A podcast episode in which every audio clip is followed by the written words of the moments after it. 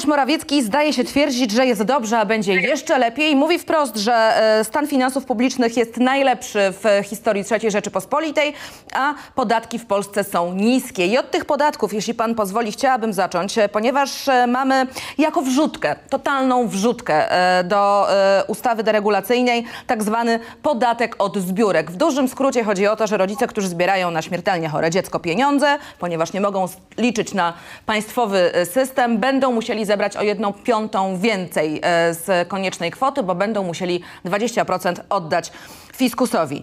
Na początku lutego premier Mateusz Morawiecki zadeklarował, że nie pozwoli, tutaj cytat, żeby to w jakikolwiek sposób wpłynęło na kwestię zbierania środków na cele charytatywne i tego typu inicjatywy. To był luty. W kwietniu Projekt przeszedł przez Sejm razem z podatkiem od zbiórek. Mało tego, podpisał ten projekt e, prezydent Andrzej Duda. E, w tej chwili właściwie nie wiadomo, co się z tym wszystkim wydarzy. E, ustawa teoretycznie po vacatio legis powinna wejść w życie 1 lipca. Jak pan to widzi, panie profesorze, i finansowo, i moralnie? O, no, moralnie to chyba nie ma co mówić, no, no, to jest oczywiste. Natomiast raczej finansowo, proszę pozwolić, że ja powiem. Otóż Bardzo proszę. Pan premier, który jest człowiekiem niewątpliwie obdarzonym ogromnym poczuciem humoru i potrafi z kamienną twarzą żarty opowiadać o, o tym, jak świetne są stany finansów, jak świetny jest, jak świetne są, jak niskie są podatki i tak dalej. E, No, mówi to, to najwyraźniej jest troszkę na zasadzie, no niech, cię, niech te prostaczki głupie w to wierzą, a w tym samym czasie Ministerstwo Finansów dość rozpaczliwie zaczyna szukać pieniędzy coraz więcej, no bo oczywiście sytuacja jest dokładnie odwrotna niż mówi pan premier. E, To znaczy, jaka jest tajemnica tego, bo rzeczywiście pan premier mówi, no przecież nie mamy wielkiego deficytu budżetowego, no przecież nam dług publiczny nie rośnie, no przecież podatki są niskie. Znaczy mówi niskie, z drugiej strony mówi o ile wzrosły te podatki, wpływy podatkowe, no ale dobra, to już zostawmy. Natomiast główne źródło tajemnicy jest takie. Otóż przez, no, niektórzy mówią celowo, ja uważam raczej, że przez nieudolność, przypadkiem, rząd nałożył na nas wszystkich ogromny podatek, tak zwany podatek inflacyjny. E, To jest podatek polegający na tym, że nasze pensje rosną wolniej niż e, ceny w sklepach, a tymczasem dochody z VAT-u, dochody z e, akcyzy rosną w takim samym tempie jak, jak sprzedaż, jak, jak ceny, w związku z tym rosną znacznie, znacznie szybciej. E, Poza tym e, rząd oczywiście mówi, nasz dług nie jest wysoki. No nic dziwnego, znaczy relatywnie, nic dziwnego, skoro każdy, kto jest posiadaczem na przykład polskich obligacji sprzed dwóch lat, no to mniej więcej 6% w zeszłym roku stracił na tym i to jest ten podatek, który został faktycznie nałożony na, na, na, na wszystkich oszczędzających. No efektem jest to, że finanse publiczne teoretycznie na pozór nie wyglądają źle, e, no ale wiadomo, że to jest tylko do czasu, aż działa ten, aż, aż ludzie spokojnie znoszą ten podatek inflacyjny, dają sobie wmówić, że No dobrze, panie profesorze, o, o inflacji za chwilkę jeszcze będziemy rozmawiać, tylko ja pana zapytałam o ten podatek od ja, zbiórek. ja, powiedziałem wyraźnie o podatku inflacyjnym, nie o inflacji jako problemie. Okej, nas. dobrze, będziemy to jeszcze kontynuować, ale ja pana... Ja pana zapytałam o e, podatek od zbiórek. Tak. E, Czy uważa pan, że podatek od zbiórek, a właściwie źródło w ogóle tego, że ktoś wpadł na, na pomysł takiego podatku, to jest właśnie kwestia pustej kasy, że w tej chwili musimy zabierać pieniądze nawet rodzicom śmiertelnie chorych dzieci, którzy poza systemem próbują sfinansować ich leczenie? Ja bym powiedział inaczej. Ministerstwo Finansów jest w takiej sytuacji, planuje coś, usiłuje zebrać jakieś pieniądze, po czym występuje no, pewien znany polityk y, pewnego pięknego dnia i raptem Ministerstwo Finansów dowiaduje się, że ma zaakceptować to, że ma wydać kolejne nie wiem, 10 miliardów na, na skup pszenicy albo 20 miliardów będzie musiał wydać na dodatkowe podwyżki emerytur i tak dalej, i tak dalej, i tak dalej. I mamy taką trochę beznadziejną walkę. Ministerstwo Finansów no, stara się znaleźć te pieniądze dodatkowe, licząc się z tym, że każdego dnia może być zaskoczony informacją, że tu ma wydać dodatkowe 10, tu ma wydać dodatkowe 20, tu ma wydać dodatkowe 30 miliardów. Myślę, że to jest taki rodzaj no, takiej urzędniczej gry. E, Nie miejmy, troszkę jest tak, nie miejmy pretensji do samych urzędników Ministerstwa Finansów, którzy no, starają się przede wszystkim myśleć o, o budżecie. Natomiast oczywiście zadaniem polityków jest, no są dwa zadania. Po pierwsze, e, pilnować, żeby tam, gdzie podatek nie powinien być nałożony, to nie, nie, nie jest nakładany, no a po drugie pilnować, żeby nam się nie, nie rozwaliły finanse publiczne. Z obu tych zadań politycy się najwyraźniej nie wywiązują.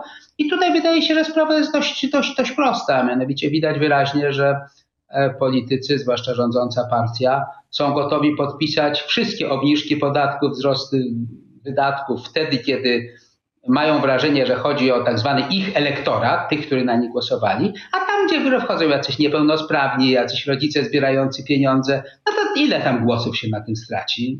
Nic. No to po co tracić pieniądze na to? Pieniądze należy inwestować tylko tam, gdzie jak trzeba odzyskiwać głosy rolników, to bez mrugnięcia ociem i, i, i się i 10 miliardów natychmiast dnia na dzień powie, że dokładamy do skupu pszenicy. A o jakieś powiedziałbym, groszowe zupełnie rzeczy dotyczące na przykład rodziców, groszowe z punktu widzenia budżetu państwa, dotyczące właśnie zbiórek y, tego typu, no to na to jest odpowiedź, a co to, ile głosów się straci na tym? To po, co, to, co to, po co tracić te parę milionów z budżetu, skoro i tak się głosu żadnego No dobrze, panie profesorze, tylko mamy taką sytuację, że e, premier Morawiecki w lutym mówi, że takiego podatku nie będzie, ponieważ my już jako dziennikarze wtedy alarmowaliśmy e, w tym temacie.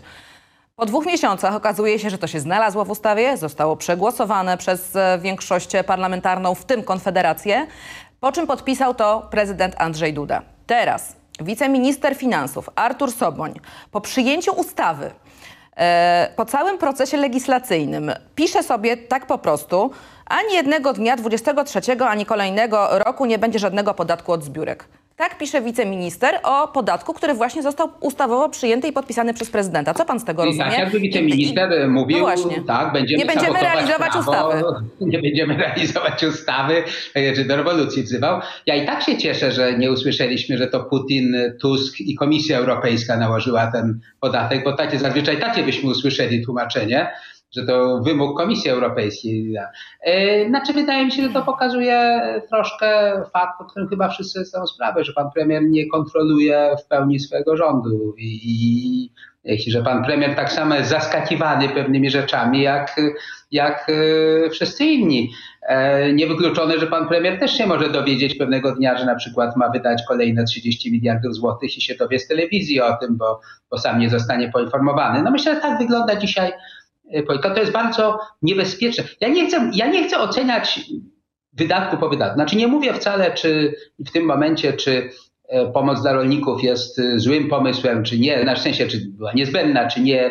Tak samo już e, powiedziałem że oczywiście skandalem to zbieranie pieniędzy od, od, ze, ze zbiórek na chore dzieci, no ale już w tym momencie zostawmy. To ważniejsze jest to, że e, polityka nam weszła, i zwłaszcza rządzący, zwłaszcza rządzącej partii, jeszcze opozycja też jest wciskana trochę w taki tryb, gdzie w ogóle to wszystko jest cyrk, to wszystko jest y, kpina. Y, Ważne jest tylko, ile głosów wyborczych się i gdzie są do kupienia głosy wyborcze, a wszystko inne nie ma żadnego, żadnego znaczenia, co również oznacza, że rząd właściwie w znacznej mierze nie panuje nad sytuacją w kraju, bo jego zadaniem jest tylko podpisywanie, no, zadaniem ministra finansów jest podpisywanie tylko e, weksli, które, które podsuwa mu z dnia na dzień, e, podsuwają mu politycy, jak mówię, patrzący tylko na to, jaki jest efekt wyborczy. Przede wszystkim jest jedna e, podstawowa sprawa. System podatkowy w Polsce wymaga gruntownej naprawy, ale gruntownej naprawy poprzez wypracowanie kompleksowych zmian upraszczających, między innymi w porozumieniu z organizacjami pracodawców, wszystkich interesariuszy, związków zawodowych. No nie może być tak, jak to robi PiS, więc dlatego też mówię, że zapisu na pewno niczego dobrego nie zrobimy, że y, premier razem ze swoim otoczeniem wie najlepiej i ex cathedra informuje bez jakiejkolwiek dyskusji, nie tylko z zainteresowanymi, ale również dyskusji parlamentarnej, a przecież parlament do tego jest powołany. W związku z powyższym niech już nie daj Bóg pan premier Morawiecki ze swoim rządem do niczego się nie dokłada, poczeka spokojnie do jesieni, odda władzę, przeprosi Polaków za ostatnie 8 No, lat. na razie nic nie wskazuje na to, żeby miał oddawać Oj, władzę, panie No doktorze. tak, ale mm, Premier zawsze różne rzeczy opowiada, w związku z tym miejmy nadzieję, że, że tak No dobrze, będzie. e, premier z kolei jest dumny z naprawy finansów publicznych. To znaczy mamy bezprecedensowy, rekordowy wzrost długu publicznego. Polski rząd jest jedyny, który finansuje niektóre wydatki obligacjami, a nie poprzez No przelewy. dobrze, panie doktorze, to pan premier Mateusz Morawiecki nie wie, że ten dług publiczny się tak bardzo zwiększył, no bo Wie. twierdzi, że są naprawione finanse No, publiczne. ale oczywiście, że wie, kłamie. No przecież to jest jego cecha podstawowa, tak? E, no, g- gdyby, gdyby kamery e, po, pokazywały jego nos, jak mu się wydłuża w czasie tej konferencji prasowej, e, po pierwsze, to nie tylko tak, że wzrost dług publiczny, ale mamy bezprecedensowy wzrost udziału e, dochodów i wydatków budżetowych w PKB, czyli większy e, większą redystrybucję poprzez produkt krajowy, e, poprzez e, budżet, spadek nakładów bezprecedensowy, spadek nakładów inwestycyjnych w wydatkach budżetowych, czyli wydajemy z budżetu na konsumpcję, bo gdyby jeszcze ten dług przyrósł ze względu na to, że budujemy autostrady, infrastrukturę, e, wydajemy pieniądze na transformację energetyczną, na sieci przesyłowych, przesyłowe, to byśmy z tego większego długu mieli zwrot w przyszłości w postaci rentownych inwestycji. Albo które po powodują dodatkowy wzrost produkcji, albo zwiększają wydajność pracy. A to wszystko poszło na, zostało przepalone na konsumpcję, na transfery. W związku z powyższym mamy usztywnione wydatki w transferach konsumpcyjnych, wzrost tych wydatków w PKB, najmniejsze w ostatnich 30 latach wydatki inwestycyjne w budżecie, więc to psucie finansów publicznych jest wielowymiarowe. On, będzie to bardzo trudne do naprawy i będziemy to robili wiele lat. A co to powoduje? To powoduje, że jesteśmy skazani już teraz na niższy rozwój, niższe tempo wzrostu gospodarczego, które jest podstawą do, do przyszłych dochodów, do naszych dochodów i przyszłych dochodów budżetowych. No i kłania nam się stagflacja przy okazji. Już mamy, tak, już mamy stagflację. E, Trzy kwartały pod rząd już e, zarejestrowanego spadku e, PKB realnego, kwartał do kwartału i ten będzie czwartym najprawdopodobniej kolejnym spadkiem realnego PKB, a inflacja jaka jest każdy widzi.